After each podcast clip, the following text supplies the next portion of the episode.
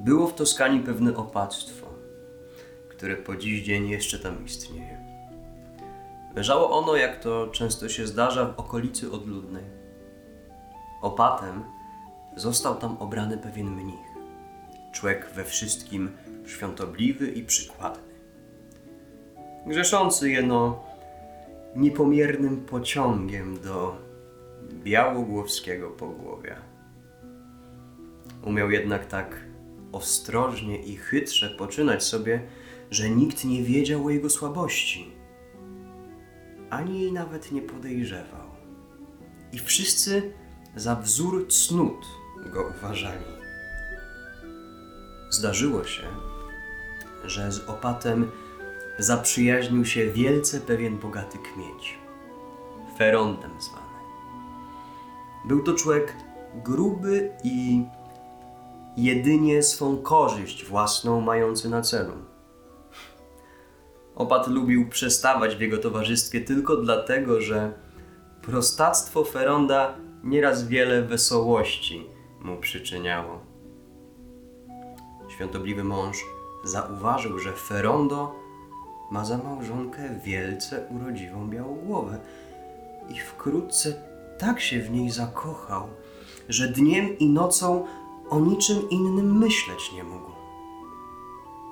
Wiedząc jednakże, że Ferondo, wielki głuptak i prostak we wszystkich sprawach, jest chytrym i przebiegłym, jeśli chodzi o pilnowanie żony. Zwątpił już niemal w uskutecznienie pragnień swoich. Jednakoż, jako człowiek przemyślny, tyle na Ferondzie wymógł, iż ten pospołu z swoją żonką nieraz zachodził do ogrodu klasztornego, aby w nim przechadzki zażywać. Tutaj, z wielkim namaszczeniem, prawił im o szczęśliwości przyszłego życia i o świątobliwych uczynkach zmarłych, tak mężczyzn, jak i kobiet. Opowieści te natchnęły żonę Feronda chęcią wyspowiadania się przed opatem, na co? Łatwo.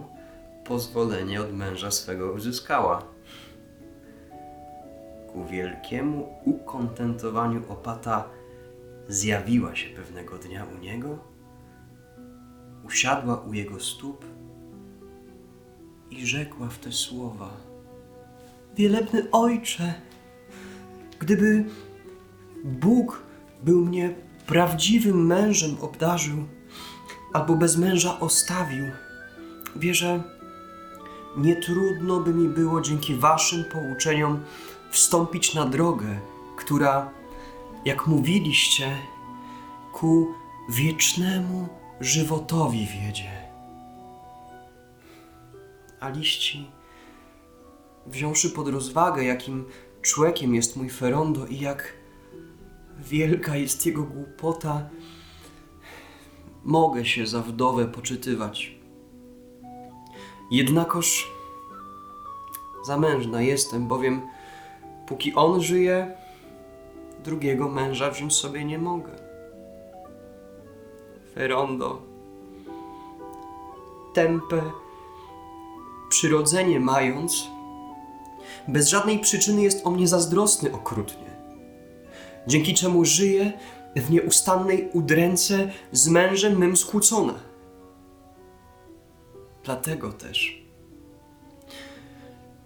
nim do spowiedzi przystąpię, proszę Was pokornie, Ojcze wielebny, abyście mi jakiejś rady udzielili. Jeśli nie będę miała możliwości postępować dobrze, zgodnie z wolną wolą moją, na niewiele mi się zda cała spowiedź. Wyznanie to niepomiernie uradowało opata. Zdało mu się bowiem, że los otwiera mu drogę wiodącą do spełnienia najgorętszych jego pragnień. Moja córko, rzecze. Łatwo mi pojąć, że tak pięknej i subtelnej białogłowie jak wy. Ciężko jest być żoną półgłówka. A cóż dopiero zazdrośnika? Ponieważ w osobie waszego męża głuptak z zazdrośnikiem się łączy, więc nie dziwuję się wcale waszym skargom. Mówiąc węzłowato, nie widzę innej rady i środka oprócz tego, aby Ferondo zazdrości swojej się oduczył. Lek stosowny i skuteczny dlań dobrze przygotować umiem. Proszę was jeno, abyście słowa moje w najgłębszej zachowali tajności. Białogłowa odparła na to. Nie wątpcie o tym, mój ojcze, raczej umrę, niźli powtórzę komuś słowa wasze. Ale jakże tego dokonać? Jeśli chcemy, aby Ferondo się uleczył, rzekł opat, musi on czas niejaki w czyśćcu spędzić. Jak to? zawołała niewiasta. Zali może się tam dostać za życia? Należy tedy, aby pierwej umarł, a wtedy tam pójdzie. Gdy już tyle katusz przecierpi, że się swojej zazdrości oduczy, my szczególnymi modlitwami będziemy prosili Boga, aby go do życia powrócił. Co Bóg ani chybi uczyni. Zatem, rzekła Białogłowa, przyjdzie mi żyć we wdowieńskim stanie? Tak, odparł opat. Przez czas niejaki, w ciągu którego winniście to pilnie mieć na pieczy, aby w stadło małżeńskie z kimś innym nie wstąpić. Bóg bowiem ukarałby was za to, a gdy Ferondo przybyłby z czyśćca, musielibyście do niego powrócić. On zaś stałby się jeszcze większym zazdrośnikiem. Gotowa jestem na wszystko, rzecze Białogłowa. Byleby się tylko od szkaradnej swej wady oswobodził i abym nie potrzebowała żyć nadal jak w więzieniu. Uczynię, co w mojej mocy leży, odparł opat. Oddajcie mi zatem miłość swoją i swoje ciało, bowiem płonę pożądaniem, trawiąc się nieugaszonym ogniem. Białogłowa, usłyszawszy to, całkiem osłupiała. Ach, cóż ja słyszę? Ojcze czcigodny, miałam was dotychczas za świętego. Zali się godzi świątobliwym mężom takich rzeczy żądać od kobiet, które przychodzą prosić ich o radę? Na to rzekł opat. O duszo mojej duszy, nie dziwujcie się temu, bowiem świętość niejakiego uszczerbku przez to nie ponosi. Żyje ona przecie w głębi duszy, zaś to, czego się od was domagam, jest grzechem ciała. Zresztą, jakkolwiek by nie było, wielka piękność wasza taką władzę nade mną sprawia, że miłość każe mi tą modłą postępować. Powiem wam takoż, iż możecie się chełpić swoją urodą bardziej niż inne białogłowy, bowiem znajdują w niej upodobanie święci. Przywykli do oglądania cudów nieba. Wreszcie, będąc opatem, człekiem przez to być nie przestaje. A jak widzicie, do wieku sędziwego jeszcze mi daleko. Wierzę, nie będzie wam trudno prośbę moją wypełnić. Przeciwnie, winniście całą duszą pragnąć tego, czego i ja pragnę. W czasie pobytu Feronda w czyśćcu będę wam nocami towarzystwa dotrzymywał i tym samym pocieszeniem, co mąż was obdarzał.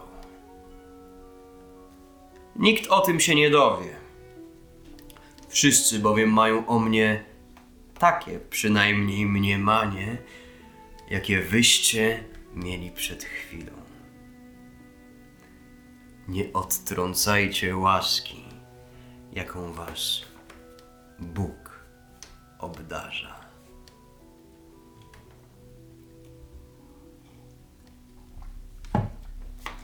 Niewiasta odrzekła mu srodze Zasromana, że będzie jego woli posłuszna, ale dopiero wówczas, gdy Ferondo już się w czyśćcu znajdzie.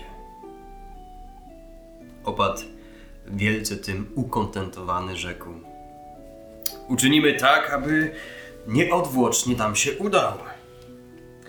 Postarajcie się tylko, aby Ferondo jutro albo innego dnia mnie odwiedził. To rzekłszy, wsunął jej ukradkiem na palec pierścień wspaniały i odejść jej pozwolił.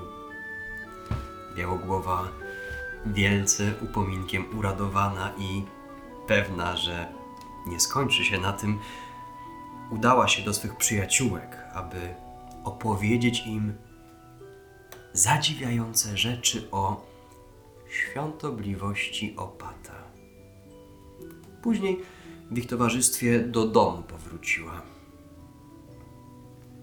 Po kilku dniach Ferondo zaszedł do klasztoru. Opat, ujrzawszy go, postanowił nie zwlekać z wysłaniem go do czyśćca. Wyszukał proszek cudownej mocy, który Ongiś otrzymał na wschodzie od pewnego potężnego księcia. Książę ów twierdził, że proszku tego używa starzec z gór, ilekrotnie chce kogoś we śnie pogrążonego do raju wyprawić lub też go stamtąd sprowadzić. Proszek ten w określonej ilości zażyty, bez nijakiego dla zdrowia szwanku, usypia każdego, komu go zadano i spać mu każe przez dłuższy albo krótszy czas tak krzepko, że w uśpionym najmniejszej iskierki życia odnaleźć nie można. Opad wziął taką miarkę proszku, aby trzydniowy sen sprawiła. Wsypał ukradkiem proszek do kielicha z mętnym jeszcze winem i poczęstował nim Feronda w swojej celi. Później wyszedł z nim na korytarz klasztorny i tam pospołu z innymi mnichami jął się z jego głupoty naśmiewać. Po niejakim czasie proszek skutek swój sprawił. Feronda tak krzepki sen chwycił, że jeszcze na nogach stojąc wpadł w drzemkę. A później w uśpieniu na ziemię się zwalił. Opat uczynił pozór, że wielce się tym wszystkim turbuje. Natychmiast też kazał Feronda z szat rozdziać, zimną wodą go orzeźwiać, oprócz tego i innych środków nie zaniedbał. Tak jakby chciał uśpionego do utraconych zmysłów powrócić i od złych humorów żołądka, czy też innej dolegliwości uwolnić.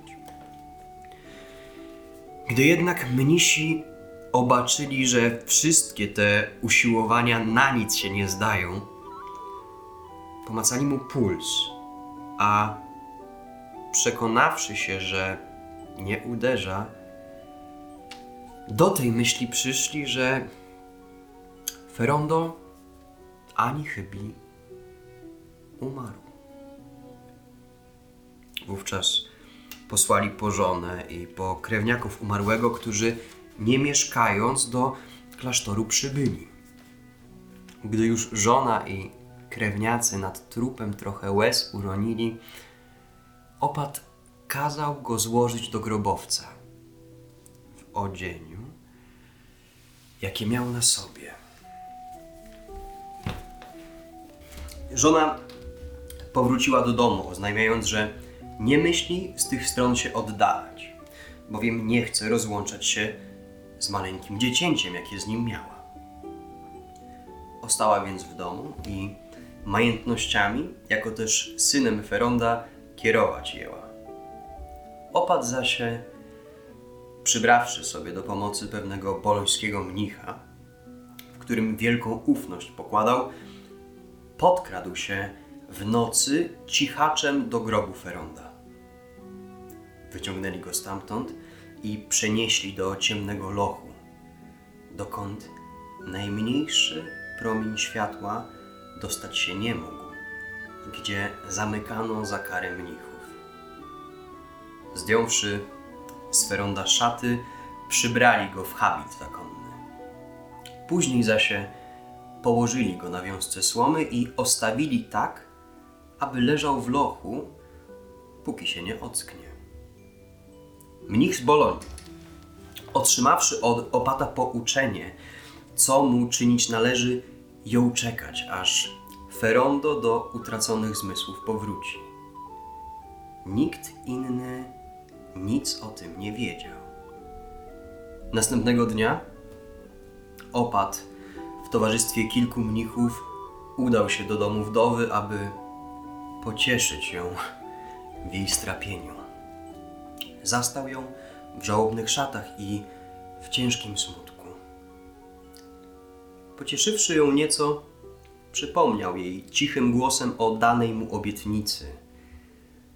Białogłowa, czując się uwolnioną od Feronda i wiedząc, że mąż ani ktokolwiek już nijak wstrętów czynić jej nie będzie, ujrzawszy inny piękny pierścień na palcu opata, rzekła, że jest na wszystko gotowa. Ułożyli, że opat odwiedzi ją następnej nocy. Gdy zmrok zapadł, opat w towarzystwie swego mnicha, ubrany w szaty Feronda, udał się do jego żony. Całą noc, aż do jutrzni, na rozkosznych igrach i harcach spędzili. Później opat do klasztoru powrócił. W przyszłości nieraz jeszcze tę samą drogę odbywał. Widywano, jak szedł do wdowy albo od niej powracał, a liści wszyscy byli przekonani, że to duch Feronda.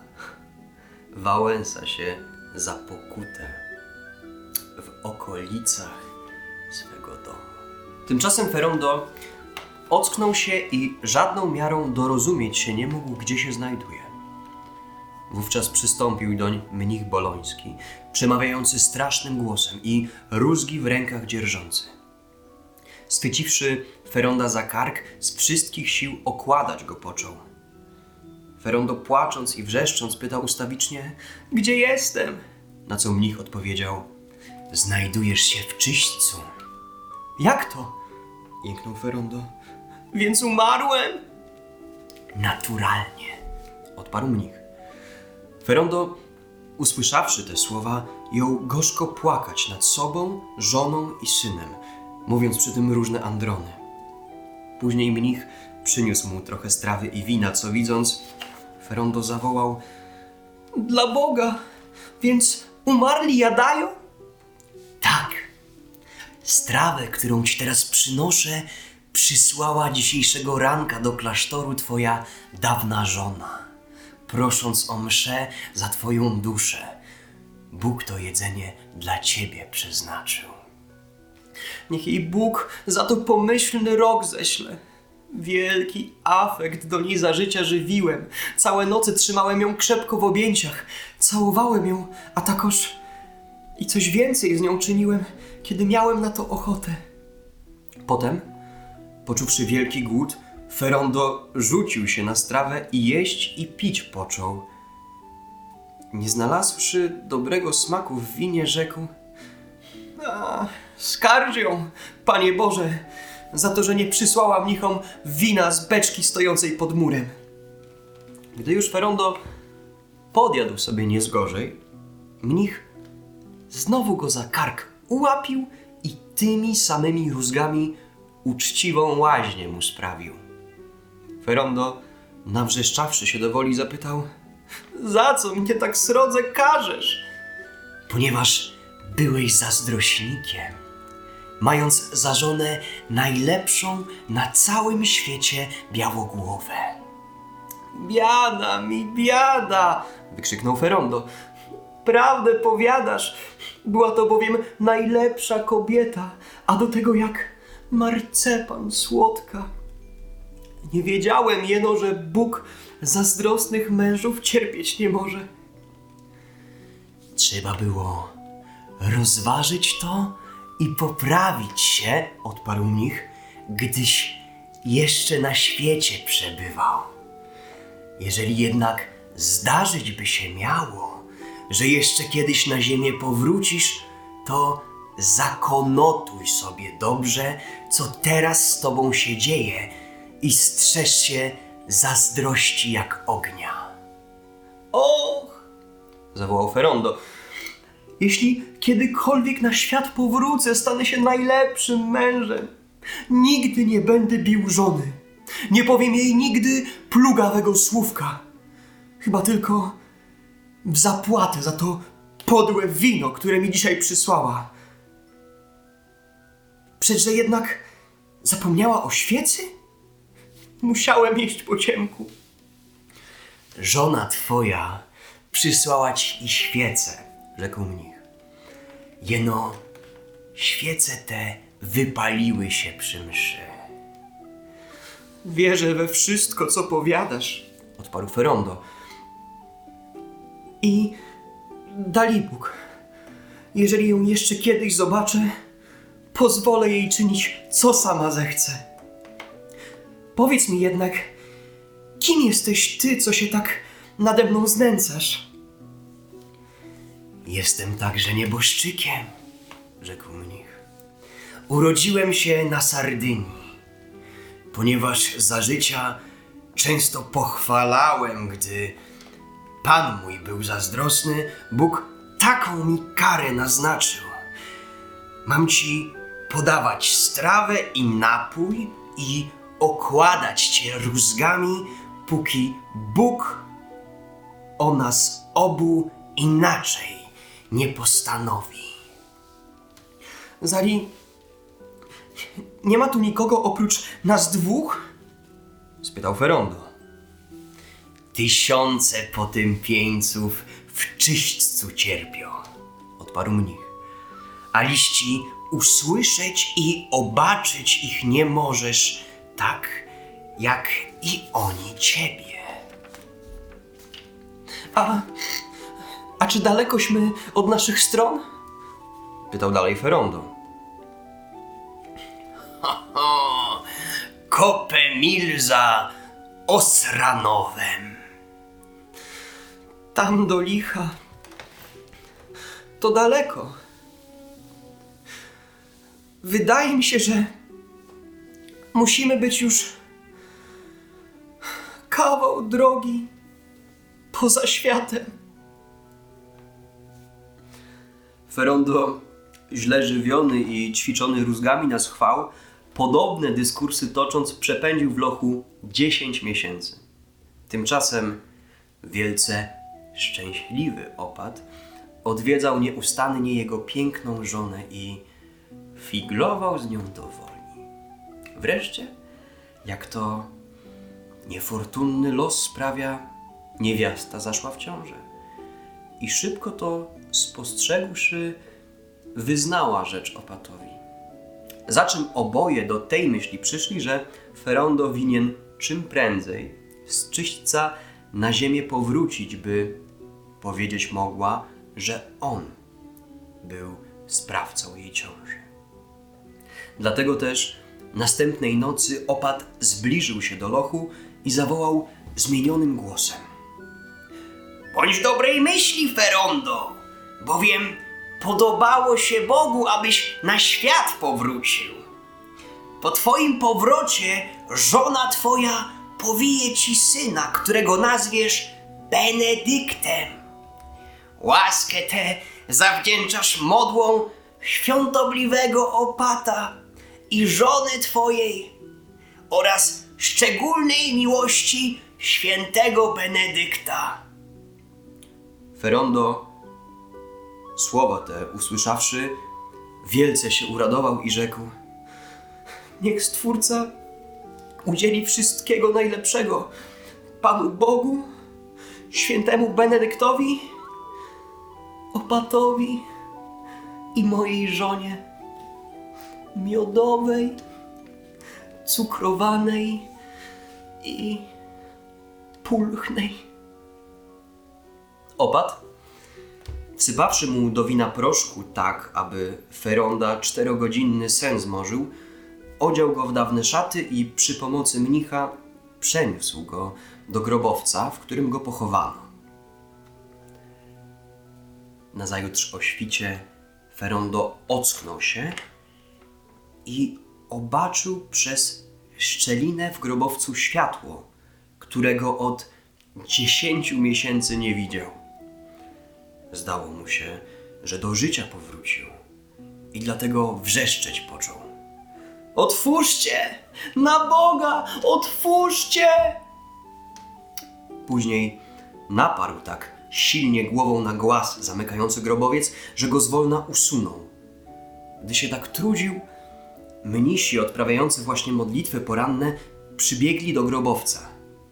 Poznali głos Feronda i ujrzeli go wychodzącego z grobu. Srodze tym wszystkim przerażeni rzucili się do ucieczki i do opata pobiegli. Ów, udając, że właśnie modlitwę kończy, rzekł: Nie trwóżcie się, dzieci moje. Weźcie krzyż i wodę święconą i pójdźcie za mną. Obaczym, co Bóg Wszechmogący chce nam objawić.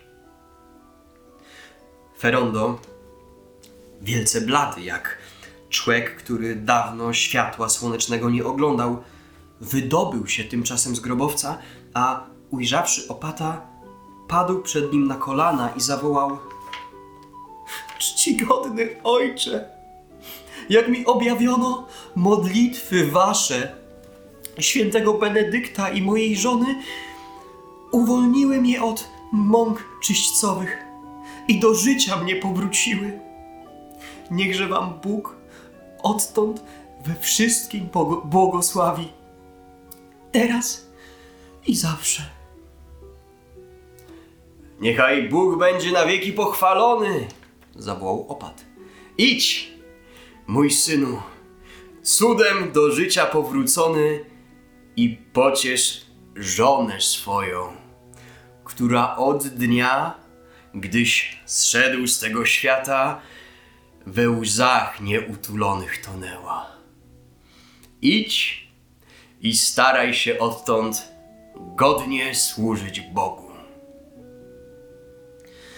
Dobrą naukę, przewielebny ojcze, odebrałem w czyśćcu, odparł Ferondo. Pozwólcie mi jeno żonę obaczyć, a będę ją całował i pieścił bez końca. Całą duszą, bowiem ją miłuję. Opat, udając wielkie zadziwienie, zostawszy sam z mnichami, kazał im zaśpiewać Miserere. Ferondo powrócił do swej wsi. Każdy, kto go obaczył, uciekał przed nim jak przed najokropniejszym monstrum. Ferondo wołał za wszystkimi w ślad, że zmartwychwstał. Żona jego także się srodze z początku zestrachała. Później jednak, gdy ludzie już nieco do Feronda przywykli i upewnili się, że jest on żyw, jęli się go o różne rzeczy wypytywać. Ferondo, któremu w czyśćcu jakby nieco rozumu przybyło, opowiadał wszystkim nowiny o duszach krewniaków i zmyślał najcudowniejsze baśni o życiu za grobem. Powtarzał także przytomności wielu ludzi o objawieniu Archanioła Gabriela, które przed swym zmartwychwstaniem odebrał. Po czym powrócił z żoną do domu. Majętność swoją w posiadanie objął i jak mu się zdało, małżonkę ciężarną uczynił. Zdarzyło się, że w oznaczonym czasie, według mniemania głupców, którzy sądzą, że Białogłowa dokładnie przez 9 miesięcy dziecię w żywocie nosi, żona Feronda powiła syna, który na chrzcie świętym imię Benedykta otrzymał. Powrót Feronda i jego opowieści powiększyły jeszcze sławę świątobliwego opata, jako że każdy bez mała wierzył w zmartwychwstanie kmiotka. Ferondo, który dla swej zazdrości siła plag otrzymał, teraz całkiem się ze swej wady uleczył i już nigdy odtąd zazdrosny nie był. Także spełniła się obietnica dana żonie jego przez opata. Żona jego, wielce z tego ukontentowana, żyła z nim w przykładnej zgodzie. Nie zaniedbując jednak, ilekroć się dało, nagradzać świątobliwego opata, który w najcięższych przypadkach tak chętnie i dobrze pomoc jej swą.